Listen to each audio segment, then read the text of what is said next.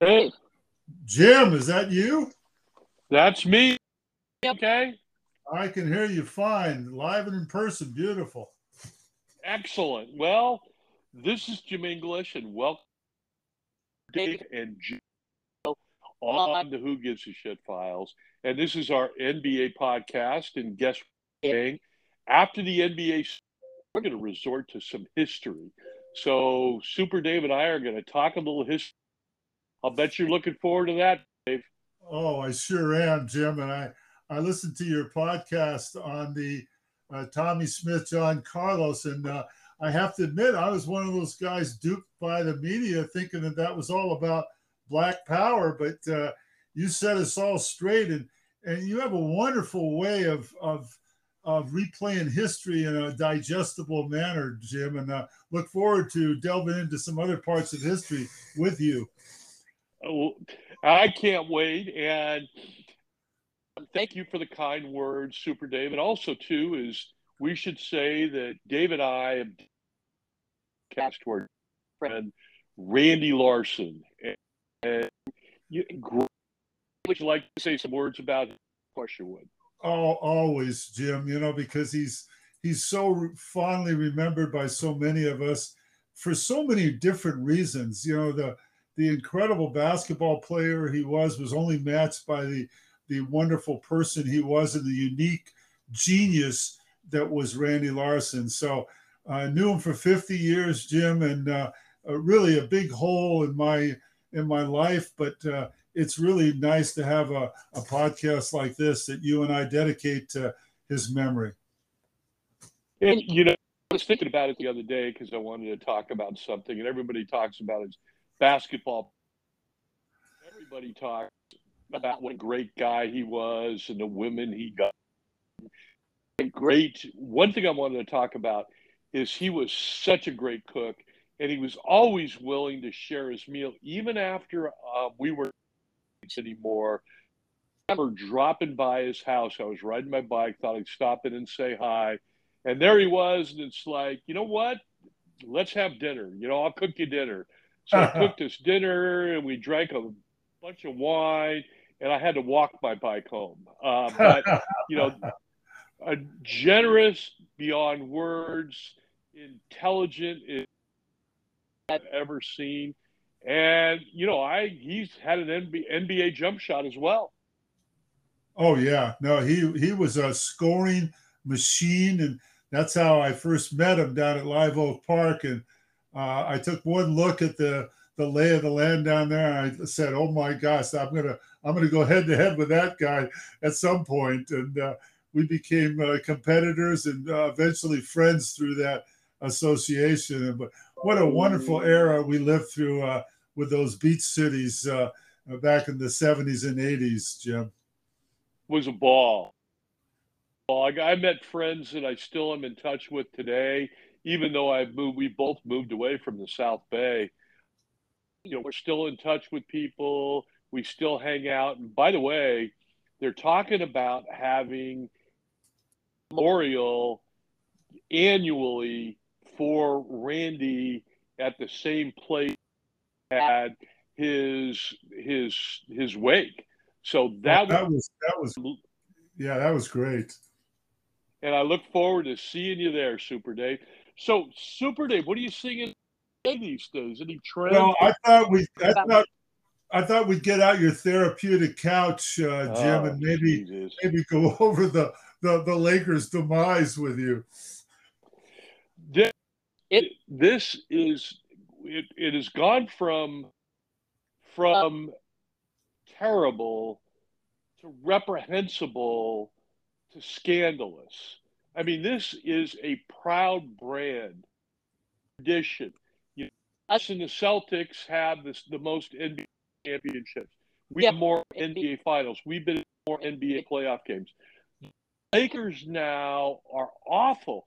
What we have is a situation where their star player and the and their former best player pointing fingers at each other. My lord, what a mess! Who is calling you know, the shots there? Is is Pelinka and and Rambis? Who is who is the general manager? I, it's hard to decide who's making the calls there, and does Jeanie have input, and what's where, what who's made making those decisions there? I you talk to LeBron's camp, okay? LeBron saying that everybody in the responsible for the front office, including Magic Johnson, are saying that LeBron is in charge of this. And the front office is saying Magic Johnson is speaking now from the front office, which is just awful now because you have, you know, maybe the best Laker of all time, talking about the current, maybe the best player of all time, and they're pointing fingers at each other. I mean, this is just awful. And, you know, I hear something I want to be crystal clear on is people start bad mouthing Frank Vogel, the coach. And do not go there, please. I, I, don't assign any blame to Vogel at all. He is the epitome of class. He is ridden above this acrimony between the two different camps, and he is like conducted himself with class and dignity and intelligence, and he has not said a bad word about. I mean, he against Westbrook, but he didn't badmouth. You know, and you got all these people pointing, and you know we've talked Super Dave, and by the way, I appreciate you letting me get on my couch. It's, it's extremely therapeutic. We should explain and, that, that we have talked about this that that Jim has these passions and these psychological scars from years past of uh, NBA experiences. And we like to, at least this one segment of our show, have him sit down on the couch and we kind of go over these deep seated feelings you've had for generations, Jim. And I, you know, it is so, that's why we need to meet every because yeah. I, I, would be. Oh, I, am worried about knocking you off the ledge if we, we go longer than two weeks. Yeah, I got a situation right now. It is just awful, and I, you know, I want to give out a shout out to Frank Vogel here. It's the oldest team in the NBA history, right? Yep. And they're the in defense efficiency, the ninth, ninth worst team by far in defense. And Frank is a defensive coach, and he has done a magnificent. How about this? You got all these old legs, but they're right at the halfway point in terms of three point shots. So somehow, with his defensive scheme, he is by far in the NBA. As a matter of fact, he's in the middle of the NBA in terms of overall defense. And he is about the halfway point in three point shooting field goal. I mean, it takes a genius to these old legs so they just don't pass the ball around the perimeter and three-point shot, Super Dave. Well, you know the the uh, eventual turning point in, in the uh, Lakers missing the playoffs was the game uh, a, a, week or so ago of the uh, against the Pelicans, and that was a game where they actually got LeBron and uh, Anthony Davis together finally after months of uh, the two of them missing games, and they both had outstanding games, but the defense, Jim, was their demise, and that was a game that was absolutely essential that they win, and the defense did not show up for that game, and it was it was uh, embarrassing to watch that. That uh, you can only attribute it to a lack of effort, and I I'm not one of those guys that often criticizes a team because you can't tell what's going through people's minds. But I can sure see on the floor when guys cut through the lane and there's no there's no uh, uh, collapsing. There's there's no uh, covering for the, the back end. It's it was just a, abomination of easy shots for the Pelicans. Oh, Brandon Ingram destroyed him. Yeah. Williamson still hasn't played yet. And we know who drafted Ingram, don't we? Uh, tell me. Oh, the Lakers, yes, the Lakers, of course. Yeah, he was the second pick in the draft. I mean, for this side of DeMar DeRozan, who, by the way, wanted to be a somebody. If you ask Jeanie Buss, she said it was LeBron. If you ask LeBron, she, it's Jeanie Buss, they're pointing their fingers at each other. They both, you know, they're saying that each of them are saying Westbrook. So we got Westbrook. Well, we could have had DeMar DeRozan, who would be perfect. His, he and Brandon Ingram, I think, are mid-range shooters in the NBA. You know, DeMar DeRozan be the top ten in the MVP voting. He's doing job for Chicago. He's one of the leaders in scoring. I mean, gosh, we could him so much, but that's the problem. You have everybody pointing at each other, Super Dave. You got who is in charge? Is it Kurt Rambis's wife, maybe? I mean, yeah, it sounds like she plays a role. That's kind of a weird. You know, I I'm not one of these guys that attributes uh, as much power to LeBron as everybody else does. I, I'm kind of in a in a room by myself, thinking that yeah, he has some input. He says things, but you know, they still make the the real calls at the front office. But we said it here on this this show, Jim, that uh, Russell Westbrook was was a bad fit from the very beginning. There was no ex- they they just sugarcoated it. I can't believe that everybody uh, uh, um, and other than us, you know, kind of went along with it. But I I just never thought that was going to work, and it's true. It's proven to be just uh, an absolute misfit. And it's you know it's right embarrassing to watch a, you know, the star franchise of the personally uh, implode. Uh, you know, their brand is in the. It's just awful, right? I mean, what do we have forward to look? What do we have to, to do to look forward in the future? For example, we don't have first draft pick until 2024, and to do is to I hope this is what I'm hoping happens. Dave's on a This this is a that maybe just maybe Ron will go to the Clippers. stay with, you know, because he's going to stay in LA because his family's embroiled there, his business is there. He could go to the Clippers and maybe him and Kawhi and Paul George may be able to do some championship there. Wow, you and, have planted a rumor of rumors. I never thought of that because I thought, yeah, he's uh, LeBron is so encamped in LA now, uh, you can't see him moving or any reason for them to move him. But uh, the Clippers, wow, that's interesting, Jim. That's a that's a take I I, I wasn't anticipating. But uh, back to the Laker management uh, I, I don't quite understand how Pelinka and and Rambis work together. I I've never heard of co-general managers before, and I don't know if if Rambis has a title or if his wife has a title, but uh, there certainly is something going on there when when you have a roster as old as that, uh, with the misfit of of Westbrook and the contract that is so uh, burdensome to the team long range uh, it, they've they've got some irreconcilable problems, Jim, moving forward. I don't think this is a, a one year demise. This could this could last several years.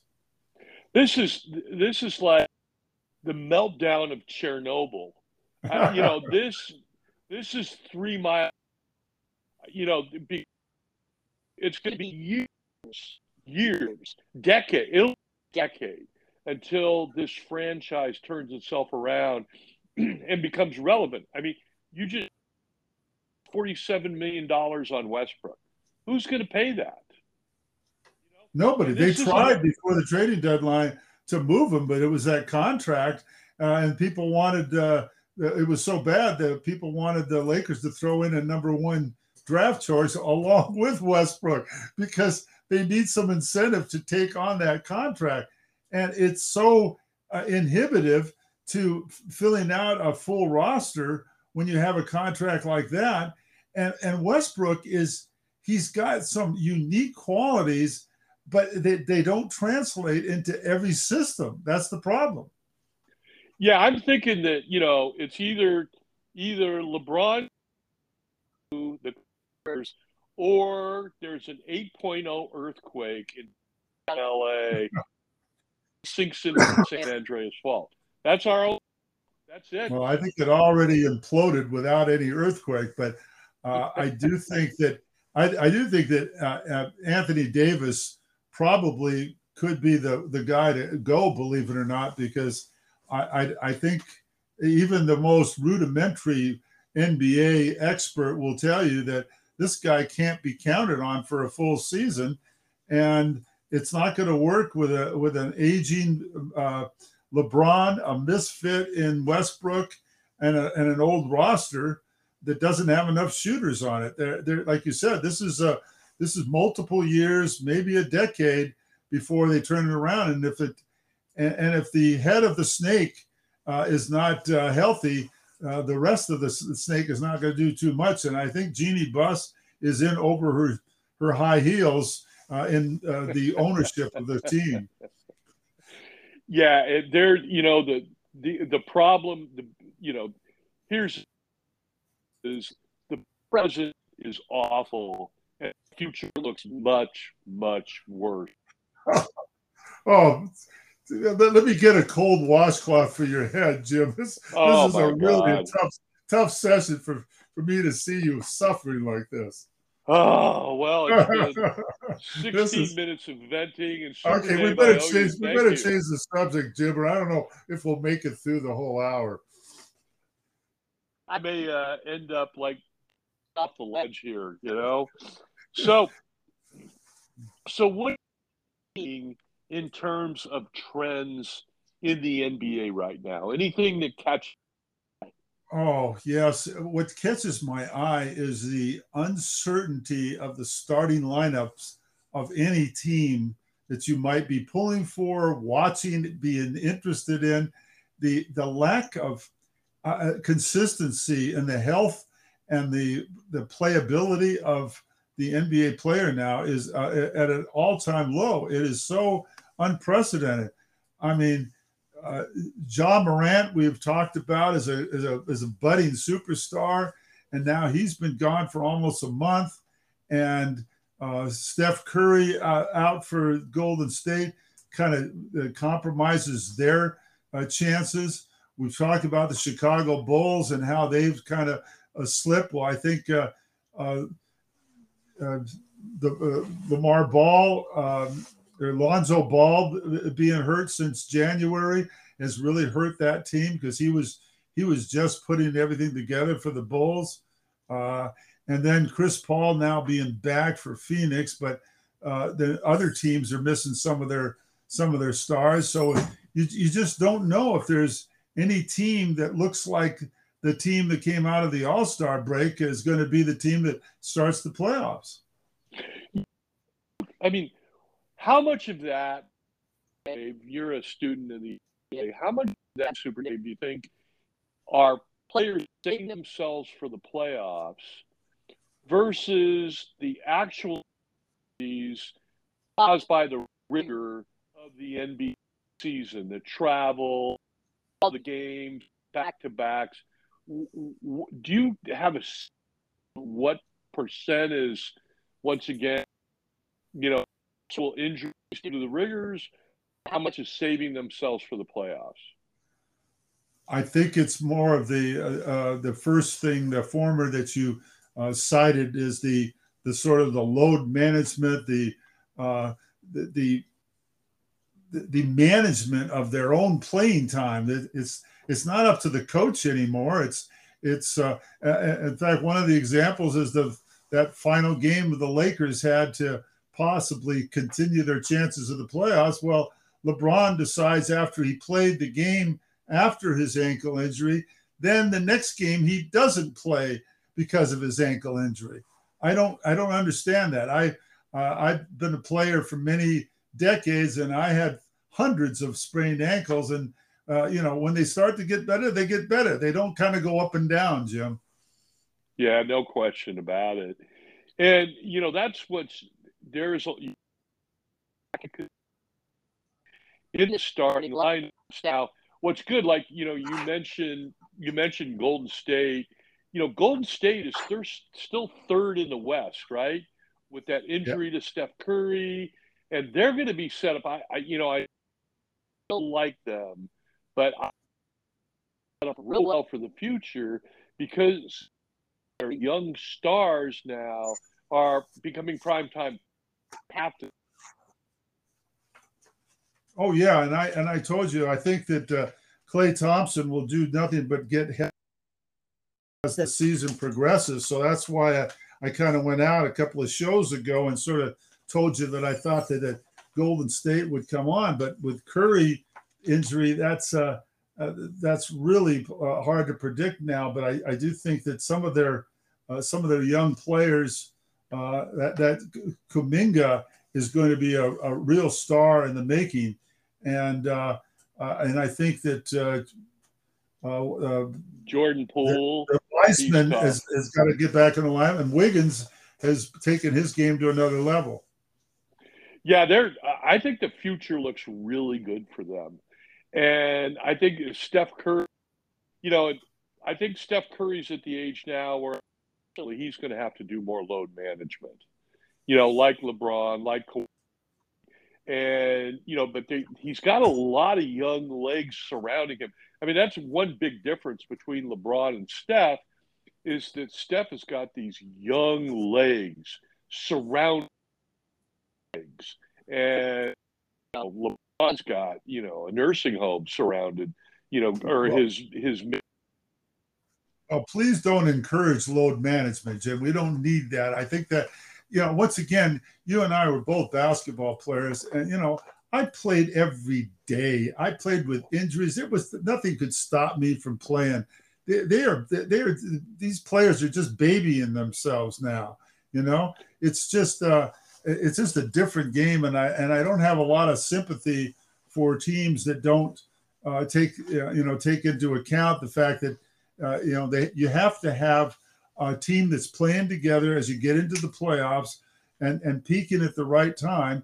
So I think this whole playoff is going to be fascinating, Jim, because I, I there, there's no consistency. I can't I can't tell you now. We've been we've been predicting the last couple of shows who's going to emerge from from each conference, and now it's it's it's getting more and more confusing instead of getting uh, much clearer as we go along. You know, and it's you know, I agree with you. And, you know, let's talk about the less West a little bit since, uh, I mean, there is no team that, with the exception of, that is better than six and four, 10 games. None, not one. Okay. And I'm sorry, I take that back. This is eight and two.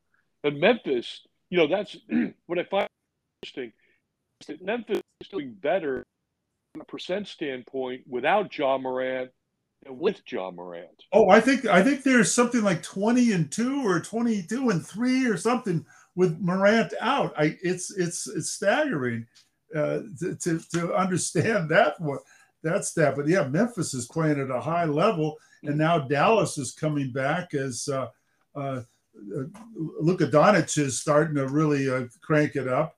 Uh, so and of course, Jokic on Denver is just playing at, at, an incredible level. And that Denver Nugget team is going to be a force in the playoffs. Oh, yeah. Oh, yeah. And, you know, it's going to be, I, I don't see anybody beating Phoenix. Um, they're doing so well.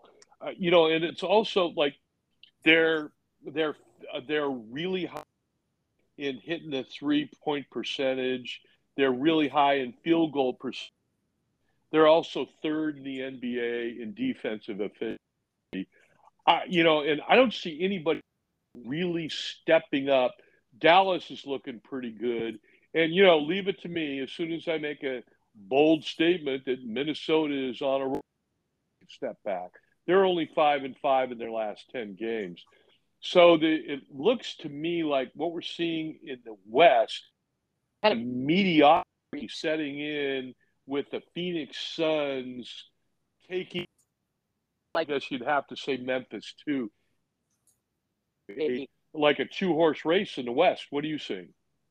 Well, I I, I, I somewhat agree with you, uh, but I think Dallas is uh, is is coming on too, along with Memphis and Denver. Uh, so I think those teams are going to uh, at least push uh, Phoenix. But yeah, uh, of all the teams, the, the the Suns seem to be most consistent. They have the now that Chris Paul seems to be back and, and and rounding into form. I think they're the safest bet and any team that is going to challenge them is going to is going to have to play at an incredibly high level because uh, we know from last year's experience that that they gave Milwaukee everything they could handle, and now they've just continued that another year. So uh, Phoenix is now emerged as a really odds-on favorite. But uh, um, I, oh, I got an interesting stat for you uh, that on this day in 1997 the Dallas Mavericks scored the least amount of points in a third quarter in the history of the NBA. Can you tell me how many points that was that Dallas? Um, seven. Two. No. They, they scored two points in the third quarter in 1997 on this date. Just a, a little they, trivia. They playing, you know. Uh yeah, I did know they who they were playing. Uh, um, because I think they they only lost by seven points. God, I can't I can't remember who it was now. And the next uh, go ahead. The next lowest was actually the same year, and I think that was the Knicks scored five points in the third quarter. God, you know, in 1997 they should have you a call. They couldn't hold you down to just two points in one quarter. Yeah, that's true. Back in '97, I still had a little bit left in the tank. Not much, but I had a little bit left. you go back to '67, though, Jim. I could I could have been a contender. Yeah, you and uh, Marlon Brando from uh, on the waterfront. Yeah, so, you, you should you should have looked out for me just a little bit. You were my brother, Jim. That's good. Well, maybe we should do an old movies podcast too. I'm, I'm ready for that, Jim. I'm ready for anything with you because I, I figured I, you would. I really admire your style. It's it's really classic. Oh, we got a little synergy working here. Thank you, thank you, Super Dave. And also too, as I want to mention on every podcast, if you're just listening to this, Super Dave did not give himself that nickname. He was be name because of because there was another Dave. So I think I'm dealing with an egotistical player. So another I'm glad you squeezed that disclaimer in, Jim. I was a little worried we we'd gone almost a half hour without you letting the people know that I'm not some egomaniac. But yeah, we have a mutual friend who was also a good friend of Randy Larson, Dave Helman, and we have a, a an email group that we uh, share with each other and distinguished myself uh, from Dave Helman as I, I use my nickname of uh, Super Dave. So, uh, but that was given to me by a social media company that found out some of my background and some of the things I've done. So it was kind of cool. But I, am glad you never forget to throw that uh, little disclaimer in about my nickname. And also, since we're we should give a shout out to Dave Helman because he is that got all of our basketball players together in an email. He coordinated the party for Randy Larson. So Was a very good player in his own right and played four years at Colgate University in Hampton, New York. So a shout out to Dave. Now, a point I wanted to make before we move from the West. Well, let me just finish up on Dave Helman real quick. I call him sure. Hondo Hondo Helman because he's he was such an aggressive, uh, nonstop player, uh, undersized, but went against the big boys and uh, a real force and a real good friend of Randy's. And they, the two of them made a force. So I just wanted to shout out to Hondo Helman. Hondo Helman. So another thing about the Phoenix Suns that is interesting is that in the past, like with the Clippers and um, I'm I'm blanking. Who is their star? Who's God, I'm getting senile. Um, the, the Suns. Huh? Oh, no. oh, oh, Devin, uh, Devin uh, Bu- uh, Booker. Devin Booker. Who's the point guard? Why can't I think of his name? That's so. Chris Paul. Chris Chris Paul. Chris Paul. CP3. So CP3. This this is CP. Security message. Like he has in other years, and they still could. Pre- Visit website. Oh, it is. It is really uh, uh, interesting to watch Chris Paul navigate. He he is the ball distributor uh, and the consummate point guard for three quarters, and then in the fourth quarter, if you give him any room, he hits that mid-range pull-up jump shot, uh, uncanny accuracy, and takes over the last three or four minutes of a game like nobody I can remember. Uh, he doesn't do it uh, consciously almost for the whole game, but when the game's on the line, it's sort of like LeBron does sometime when LeBron decides he's got to go into a scoring mode or a distribution mode. He sort of uh, adapts his style to whatever the game may dictate.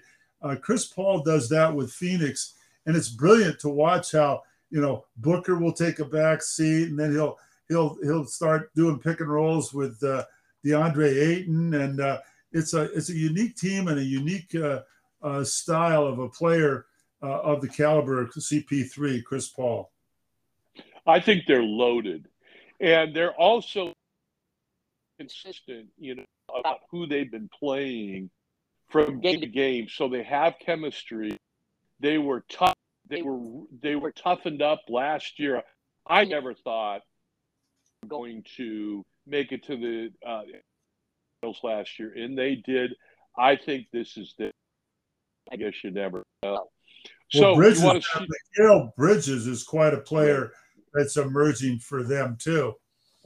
And they got a deep bench. Uh, you know, they're you know they they've been consistent all year. Best record in the NBA. They play tough defense, and Chris Paul can take over a game anytime he wants to. And you know what? It's in Chris Paul too. Is he only takes over needs to. He's not one of these guys that like statistical and says, "Okay, I have to be the man every game." I'm only the man for the last. If I'll give it up, I'll let the other guys score. Exactly. So let West. Uh, what do you? I'm sorry, the East. So what do you see happening there? That's a that's a little more interesting. You got a couple of teams that are pretty hot there. You know, you know Miami is number one. Milwaukee four in their last ten. Philadelphia is doing pretty well, and then Boston is still they're eight and two. How do you see the West unfolding? East, East, East. Excuse me. Stay in the East now, Jim. Uh, yeah, no, I we talked about it our last show that I I still see the Celtics being so consistent with their defense, and and a defense is a much more consistent part of the game. You don't often see a team though that is so stand out uh, on that side of the uh, the ball that you can count on it. But the the Celtics are far and away to me uh, the best defensive team I've seen this year, and I think that's going to carry them. To, all the way to the finals in the East. Now, uh, I told you about uh, Alonzo Ball being out for Chicago and the way they've played the last month. I don't, I don't see them being a force. Cleveland and Miami, I think, are the the, the next two teams. Uh, I, I, I don't see the Sixers uh, with Embiid counting on Embiid for so much. Uh, I, I don't necessarily see them uh, as, as I do the Bucks and Cleveland and Miami as being the uh, the, the teams to battle out with Boston. I agree. And, you know, it's interesting with Philly is that, you know, Tobias Harris, who is probably the third best player on that team, is really struggling to find his role. And their their chemistry is not as good. I mean, initially when Harden came in, everybody's excited and, you know, Ben Simmons is gone, so that been cut out. But I just haven't seen them develop. They're six and four in their last ten games, but I, I just I just don't as consistent, like you said, on defense as as uh, as Boston.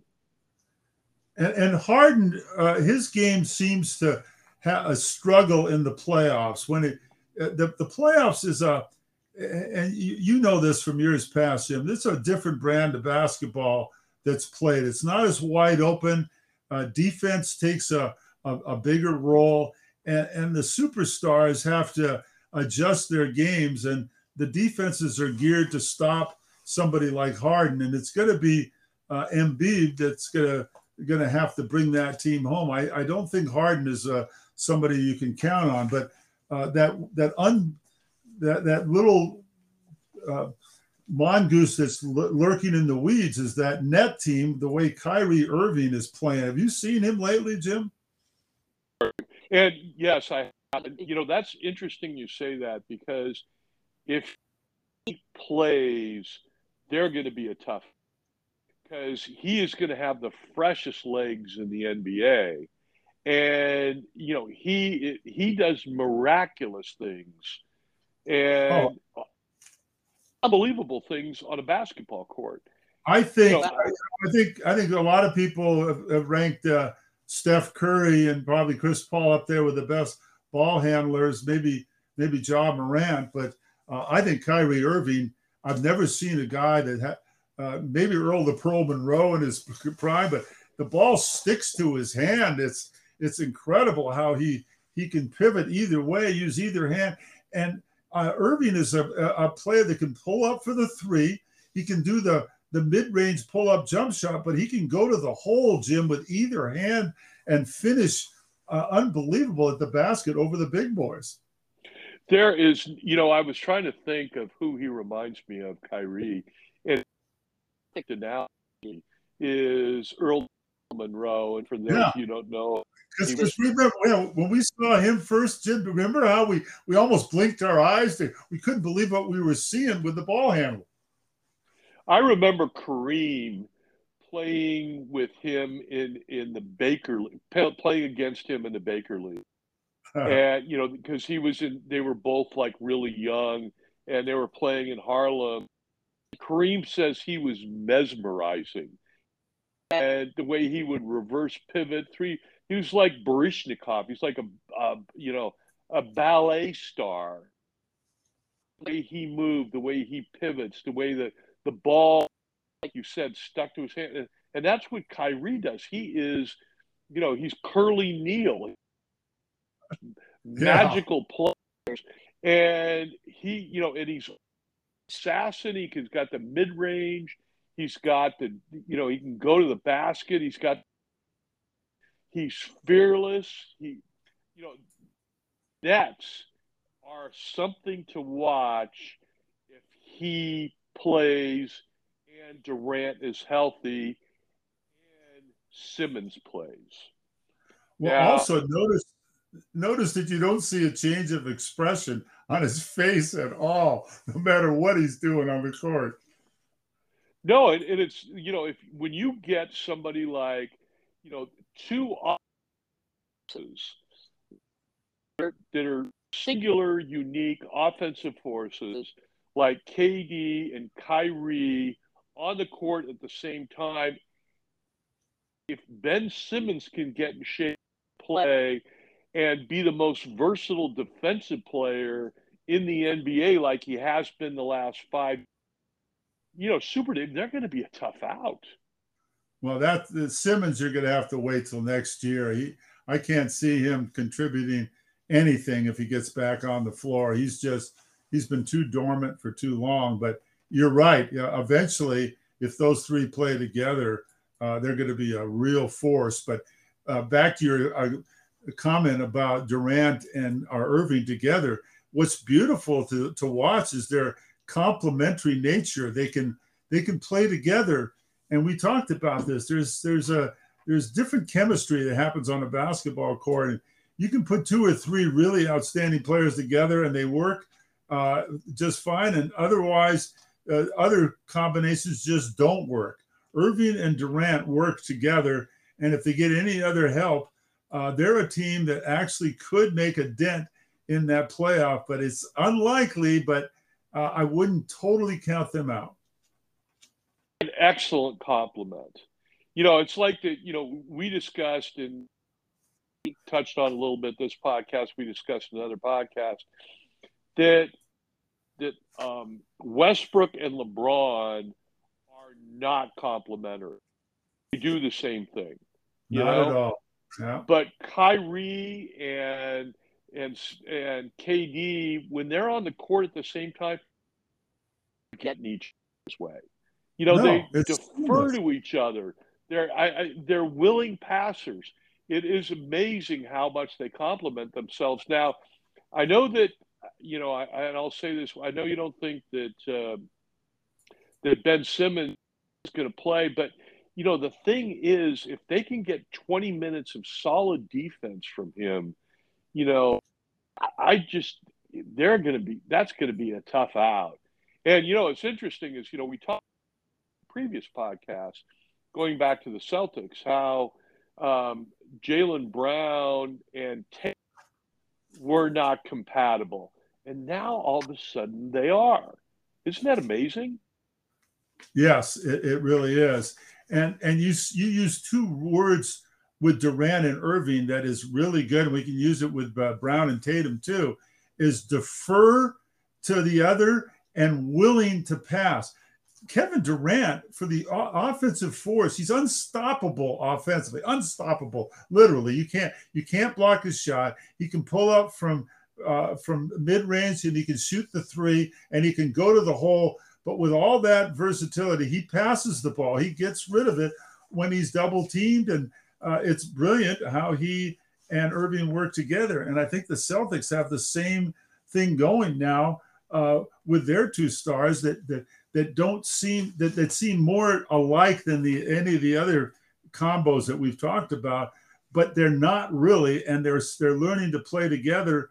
And so yeah, there's a there's an interesting dynamics, and I I think our podcast here, Jim, helps people discern these things when they're watching the games. If they're only a casual NBA fan, if they listen to what you and I are describing for them, it might tickle their interest and they might uh, be a little more observant of what they're seeing on the court because you and I appreciate the same things, and it's it's really interesting to because uh, you and I don't rehearse this at all, but I hear you echoing thoughts of mine uh, that that I haven't articulated, but we're we're on the same page as usual, Jim. And it's going to be it you know it's going to be fascinating to see how KD and Kyrie do in the playoffs because they're low in the power rankings. And oh, deservedly I, so. Yeah. Yeah. And but I mean, you know, Kyrie is I I've seen him couple of times this year and just recently, and he he is wizard like.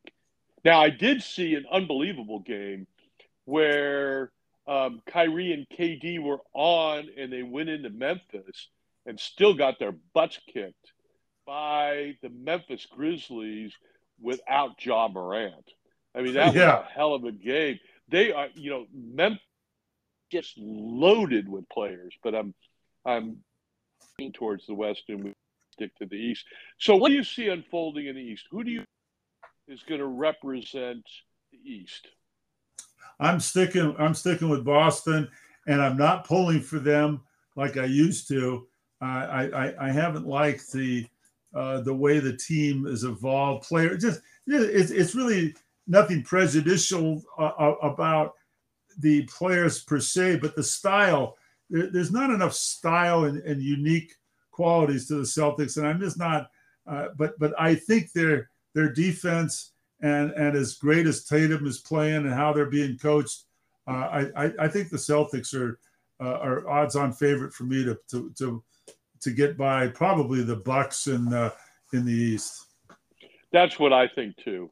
I think they're just playing too well. I think Tatum is big enough to keep you know Giannis in check. I mean, you're not going to stop him. I mean, the guy's just a ridiculous talent. fast and downhill. Uh, you know, he's six eleven and Tatum is six nine, and also too, you know, when you look at Celtics, the unsung hero there, I think, is Marcus Smart. He's a linebacker playing football. He's only six four, boy, but he is just in defense. He hits the three. He's like the Draymond Green of the Celtics. Oh, wait a minute, Jim. I forgot to uh, include, uh, and, and, I I don't know how I'll, this slipped by me or b- both of us, but uh, the guy that you talked about in our last show, uh, Rob Williams, uh, the, the the rim protector, he's he's out right now. I don't know how long he's out for, but that's the an injury that I didn't mention at the beginning of the show that's going to affect the Celtics and their defense. Uh, Williams there in the center, he's hurt. And he is the NBA. He, I'm not. I don't. I don't know. He's in the top three or four in blocks. Is one of those, you know, one of those statistical categories that can change from one game to another, even this late in the season. But he is shot blockers in the NBA. And you're right, he's out now. I believe he's coming back for the playoff. But even without, they're still eight and. I mean, they're playing really good basketball all all around. Yes, they are. Uh, we just somehow did did not. Let me see if I can see anything on that. But that is a that is such a huge part. It says uh, that he's out and they're going to it, it's a, a torn meniscus in his left knee which is his jumping knee. And uh, I, I don't know what his status is for the playoffs. Well hopefully he's going to come back. Now i know a lot of us mentioned miami and miami is number you know they've got they're number one in the east. They're the number one seed as of right now what do you think of that team? I I, I like I like that team. I, I have I told you I've always liked their coach. Uh, I like their consistency. Uh, I I think that they are are, are going to they're going to carry every, every series they're in to the to the limit. They're go, they're not going to be an easy uh, easy to close out in their in, in their games.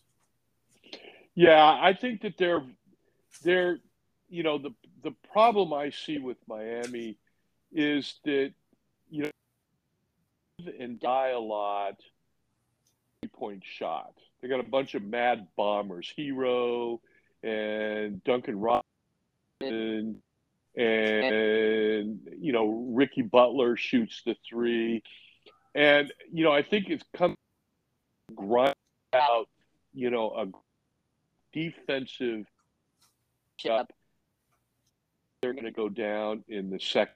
That's that's my prediction. Um, it's been uh, Jimmy Butler has been bit, and I just don't see it. I just don't see it happening. You know, it's funny. Like four, three, four years ago, was everybody was in the West. Now it seems like the East, with the exception of Phoenix, is you know they're loaded now and they're hot right now. So it'll be interesting to see. Yeah, uh, uh, uh, uh Adebayo is quite a force uh, inside for that team too, uh, and uh, like you said, Herro is kind of hit and miss with his his wild shooting, uh, and Butler has got to be healthy and he's got to be leading the team. But uh, I still think Spoelstra, boy, he he gets the most out of his players. I I really admire him how he's he's come back after losing the LeBron years, you know. But uh, uh, that's a fascinating team, the Miami Heat. Yeah, he's a damn good coach. I mean, there's no. I saw in a game where he and Butler, uh, you know, were like yelling at each other. He separated on the sideline, and I like the way the handled it post game interview, he said, you know, we're both very competitive men. Both want to win. And we're not doing that well now.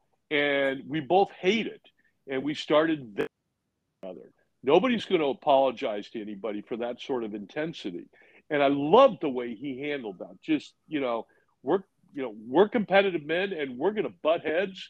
And that's the way it is. Yeah, that's true. That's the reality. And, uh, yeah, this is, uh, you got to put your big boy pants on in the NBA. You do now. So, you know, to switch it up a little bit. Okay. I hope you don't mind here.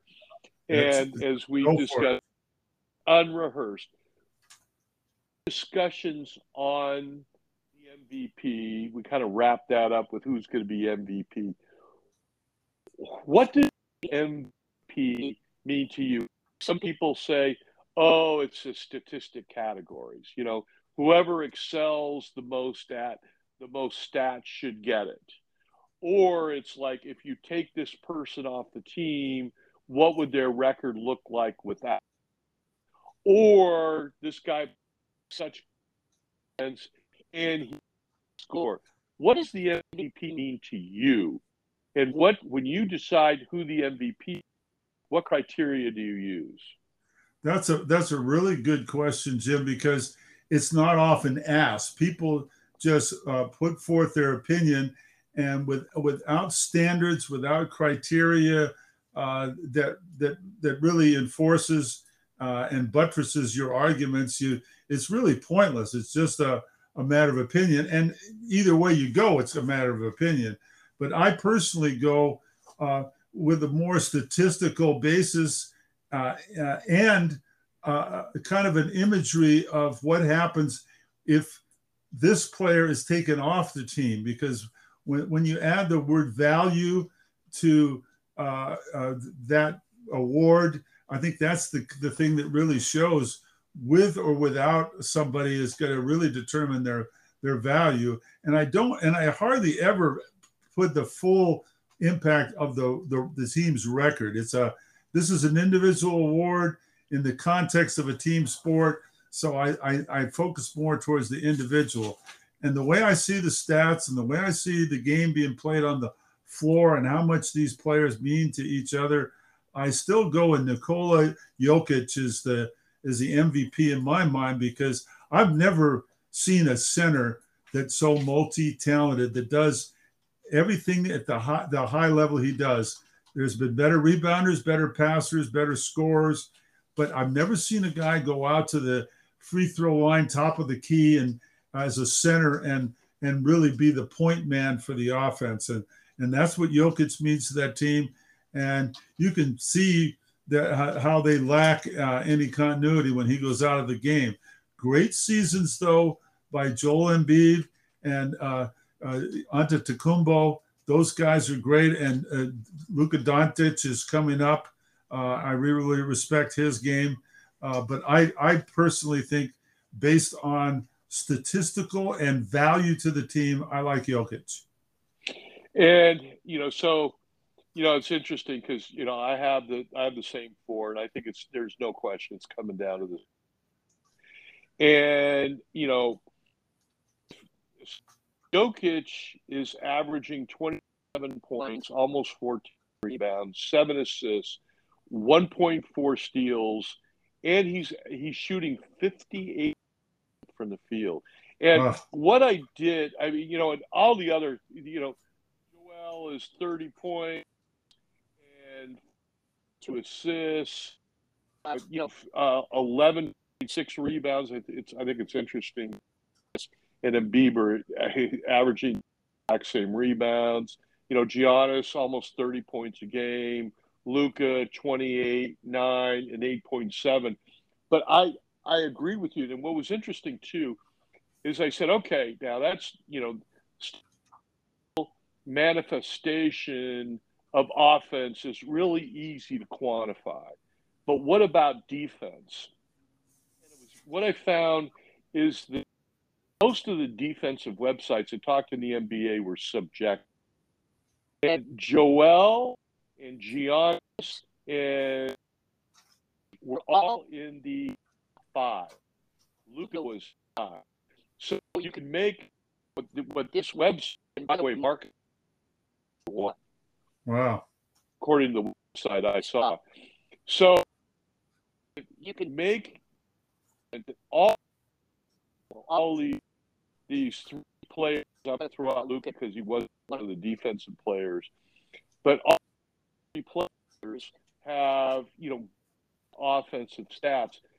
But I have to tell you that I think that without um, the Joker, that his team would probably be the worst without him. Yep, I, I hadn't really gone to that depth, but I think you're right. Uh, there, his surrounding cast is cannot be compared to those other players we're talking about. I, uh, he he absolutely heightens the value of all those other players, and you can.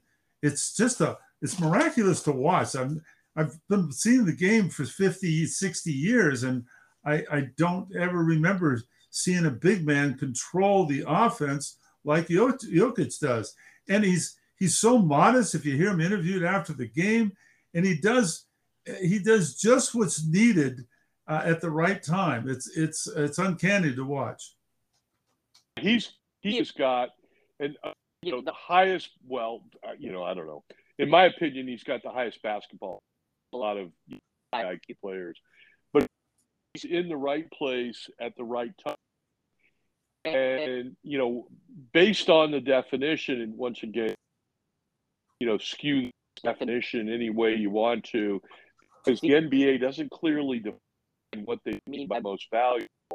But if you're looking for statistical domination and how the team would do without him, I think it's inevitable that you're going to with with the Joker because look at Embiid. I mean, he's got he's got two stars. He's got a current All Star and a former All Star he's playing with.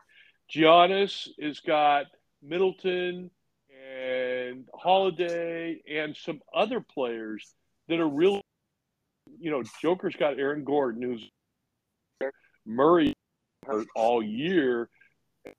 I, you know, I think they would be terrible because Aaron, he's a pretty good player, but when he was on the Milwaukee, uh, I'm sorry, he was on the Orlando Magic, they were nothing. He can't carry a team. He's a good supplemental piece and part of the core that you could build around, but based on statistical dominance and how the team would be without, you know, I think that I think we end up with again two podcasts that are super Dave. Well, I think Jim, you need to find another partner because I agree with you too much, Jim. This is uh, this is getting a little bit uh, monotonous, but you and I being on the same page so often. I, I think you better find somebody else because we're too much alike, Jim. Super Dave, I enjoy this, and thank you for on. We're approaching an hour now. So, SD, like to say about basketball? I am looking forward to the playoffs like never before because of uh, mostly because of this podcast because it's it's fascinating to have somebody know, we kid about it, but we're like minded. We're the same generation. Uh, we have a lot of the same background, uh, but we still look at the game. Uh, uh you know, we scrutinize it, and it's really interesting to share ideas. And now, as we project, uh, sort of not real predictions, but really forecasting our our thoughts, it's going to be fascinating to see how close we are uh, on our analysis, Jim. So I'm just saying, I'm really looking forward to this playoff more than any in recent memory. Me too. And Super Dave, I want to thank you, and we will see you in two weeks because you know I need the therapy sessions. Well, and if there's any history that we can uh, squeeze in between now and then, I want people to listen for our podcast on, on an analysis of history, just like we do the NBA, Jim. All right, Dave. You take care, and thanks for joining the Who Gives a Shit File. See you, Jim.